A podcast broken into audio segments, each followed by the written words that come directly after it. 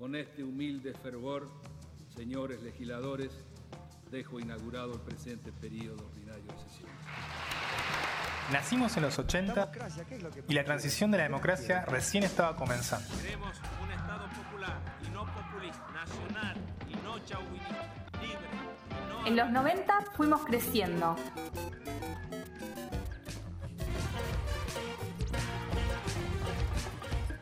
Y al mismo tiempo nos volvimos sobrevivientes del menemismo, que nada nos dijo ni de la democracia, ni del Congreso, ni de nuestros derechos. Maldita cocaína. Con el estallido del 2001 dejamos de sentirnos representados. Con el correr del nuevo siglo, no solo experimentamos el ingreso a la tecnología, a proponerles un sueño. Los argentinos tenemos que reflexionar sobre estos 200 últimos años que hemos vivido, algunos a través de la historia, otros sino también la continuidad de una democracia sin interrupciones. ¡Vamos argentinos! ¡Vamos con fuerza! ¡Vamos Y pudimos considerar a la política como ámbito de transformación y pudimos sentirnos sujetos de derechos. Más justa que nos debemos. Está en nuestras manos poder construirla. De este modo, doy por inaugurado el presente ciclo legislativo. Muchas gracias. Te damos la bienvenida a la servilleta.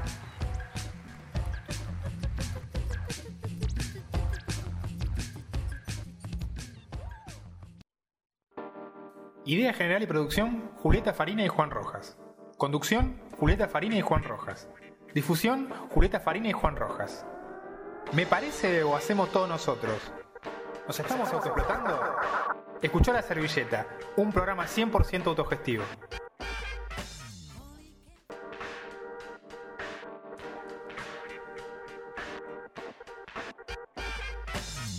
Bienvenidas a todas, todos, todes a La Servilleta, programa 25.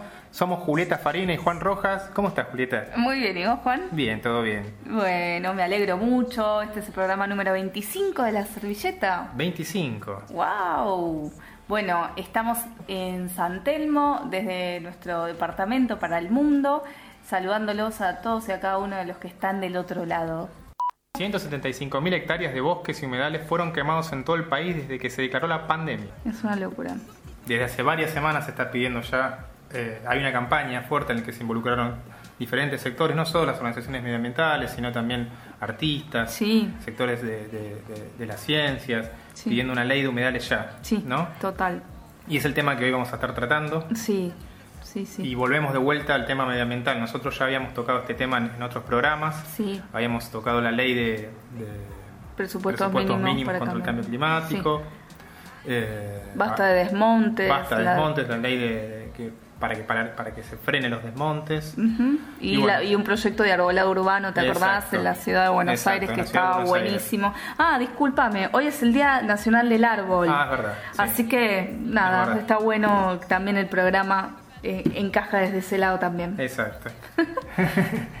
y bueno, para comenzar nos preguntamos, ¿no? ¿Qué es un humedal? Nosotros que estamos acá en la ciudad de Buenos Aires tenemos que por lo menos identificar, ¿no? ¿Qué es un humedal, no? Sí, y salir un poquito de la Sí, ciudad de Buenos sí. Aires y mirar un poquito y pensar que el país no es la ciudad de No Buenos no Aires solamente la ciudad autónoma de Buenos Aires, Total, que- total. Así que, bueno, mira, los humedales son zonas de tierra eh, Sí. que están generalmente inundadas de forma temporal o permanente. Sí.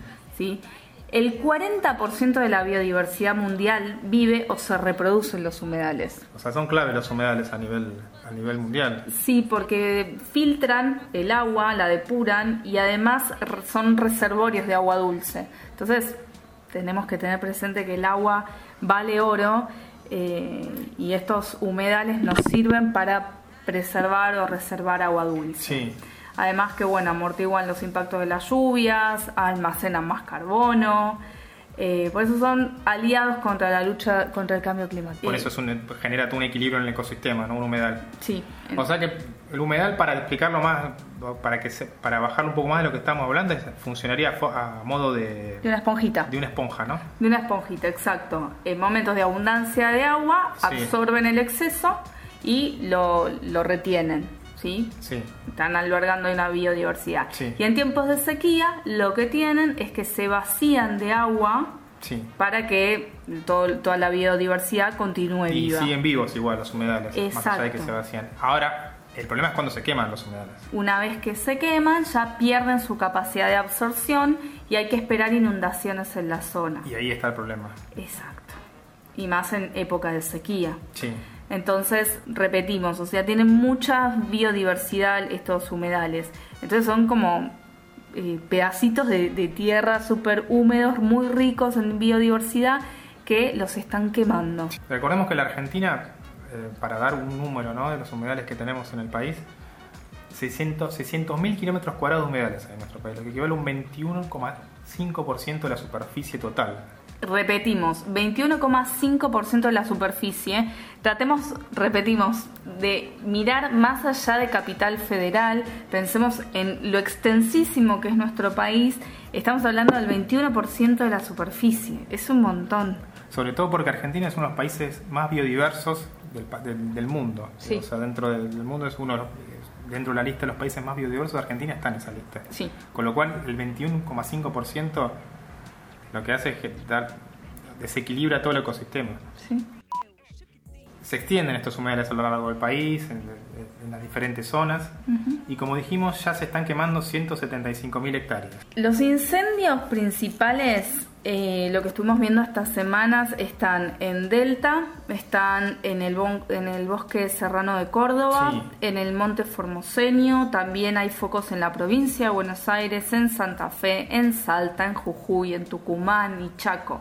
En lo que va del año, solamente en el delta del río Paraná se registraron más de 25.000 focos de incendios. 25.000 focos de incendio. Exacto. Así que la situación es crítica, es alarmante. Las organizaciones medioambientales son uno de los actores centrales en este trabajo activo que están, están haciendo para la protección de los humedales y la sanción de una ley que los proteja. Sí, exacto. Así que bueno, nosotros hablamos con, con les chiques de Alianza por el Clima, que es una coalición de jóvenes, movimientos y organizaciones socioambientales que luchan por la crisis climática. Exacto. Si te parece, escuchamos con, con ellos, les preguntamos cómo, cómo trabajan, de qué se trata un poquito eh, Alianza por el Clima. Dale. Hola, ¿cómo están? Mi nombre es Luisa, soy parte de Agenda Ambiental Argentina y Planeta Sustentate, miembros de la Alianza por el Clima Argentina. La Alianza por el Clima es una coalición de 39 organizaciones socioambientales y 20 emprendimientos sustentables que nos organizamos frente a la crisis climática y ecológica. En esta coalición preponderamos la horizontalidad y la interseccionalidad, trabajamos en asambleas y en comisiones para poder construir mejores iniciativas y campañas. Eh, los fuegos, el problema acá es que los fuegos son intencionales. Sí. Entonces, las principales causas eh, son la ampliación de la frontera agrícola, el uso de agrotóxicos, la actividad ganadera, el desarrollo industrial e inmobiliario. Todo eso lo que está haciendo está ocasionando este desplazamiento de comunidades y pueblos originarios de las zonas al quemar los humedales. Sí, sí, sí, sí. Este es el problema, uno de los principales problemas, que estos fuegos son intencionales. Los focos de incendio son intencionales, sí, sí, y eso es lo que lo, lo- lo- lo crítico, ¿no? Más allá de, de que otros argumentos es también el cambio climático, que está sosteniendo también. eh, la principal, el principal punto de, de los focos que se están generando es porque son este, intencionales, ¿no? Sí, Eh, escuchamos a los chicos de Alianza por el Clima dale. sobre las quemas de las hectáreas. Sí, sí. Las quemas que están sucediendo en nuestro país no son nada nuevo. Durante muchos años estas prácticas se llevaron a cabo por la especulación inmobiliaria y principalmente para expandir la frontera agropecuaria. Además también se usa para limpiar el terreno por parte de los terratenientes. Remarcamos que esta problemática acentúa la crisis sanitaria que estamos viviendo por la pandemia del COVID-19 y que es urgente apagar los incendios y principalmente que se lleven a cabo juicios a las personas involucradas en los, en los incidentes. Entendemos que eh, tenemos muchas leyes muy importantes, somos un país pionero en leyes ambientales para poder tomar acción frente a estas situaciones. Por lo tanto, nos desconcierta que no se, no se hicieran cumplir ninguna. A esto sumamos que América Latina tiene una altísima tasa de focos de incendio, eh, ya sean intencionales o causados por el calentamiento global.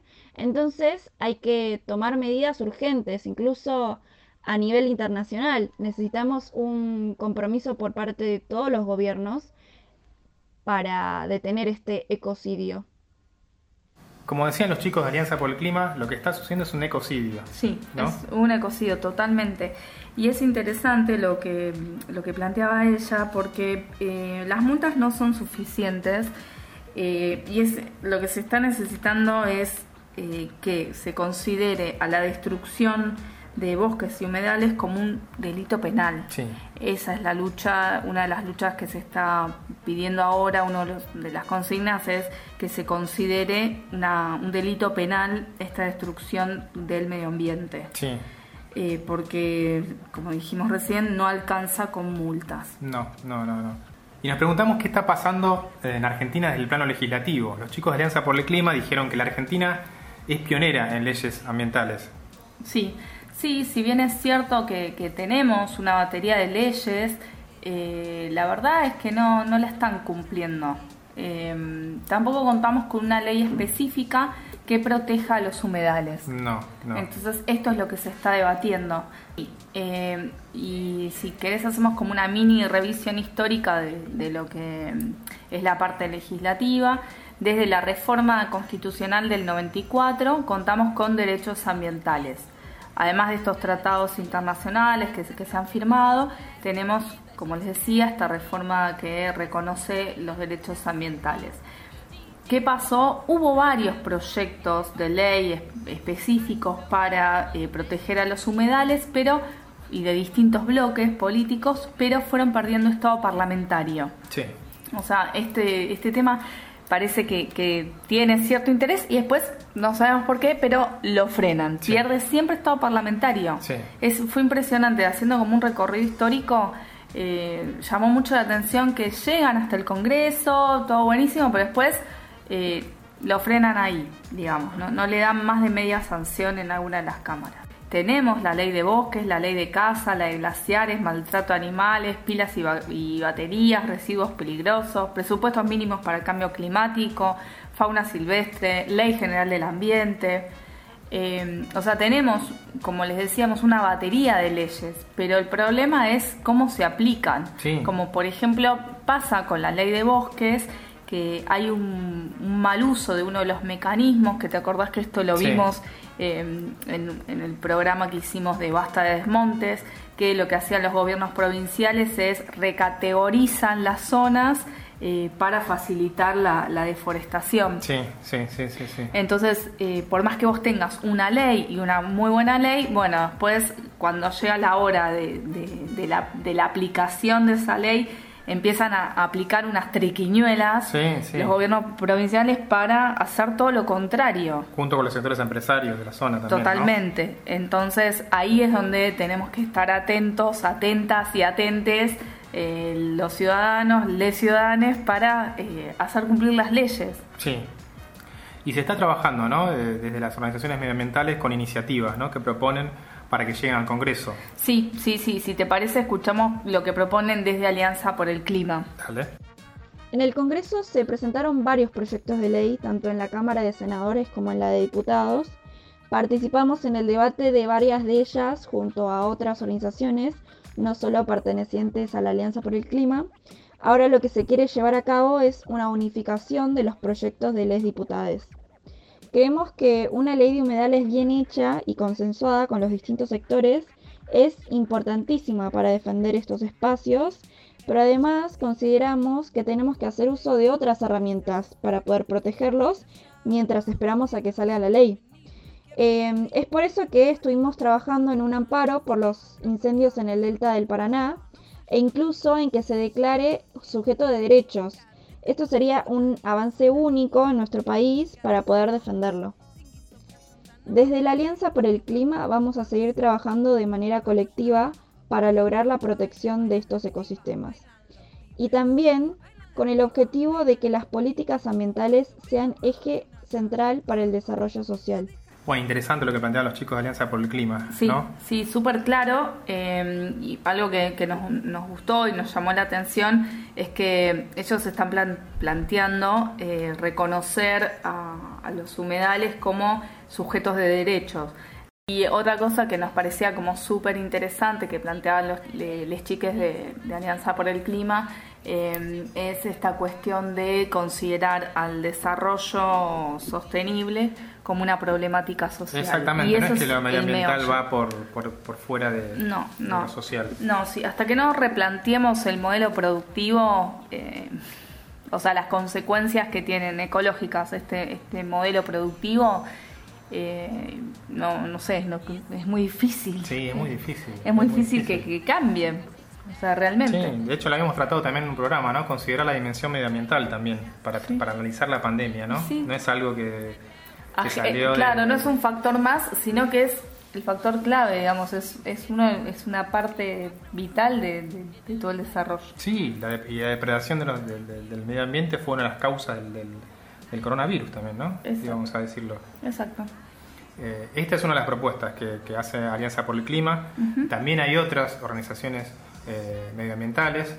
Hay una propuesta nuclear de la iniciativa Ley de Humedales Ya, que de hecho tiene una página web si quieren visitarla. Sí, Está constituido por organizaciones medioambientales como Casa Río, Taller Ecologista, Cauce, que es Causa Cultura Ambiental y Causa Ecologista, y la Fundación Ambiente y Recursos Naturales, la FARN, que junto a otras organizaciones de la región integran el programa Humedales sin Fronteras. sí, Ellos proponen una ley de presupuestos mínimos de protección de los humedales que establecen eh, una base, ¿no? Sería. Sí, exacto, porque eh, actualmente te acordás que tenemos, eh, o sea, está la figura de eh, presupuestos mínimos, entonces eh, actualmente contamos con una ley de presupuestos mínimos para el cambio climático. Sí.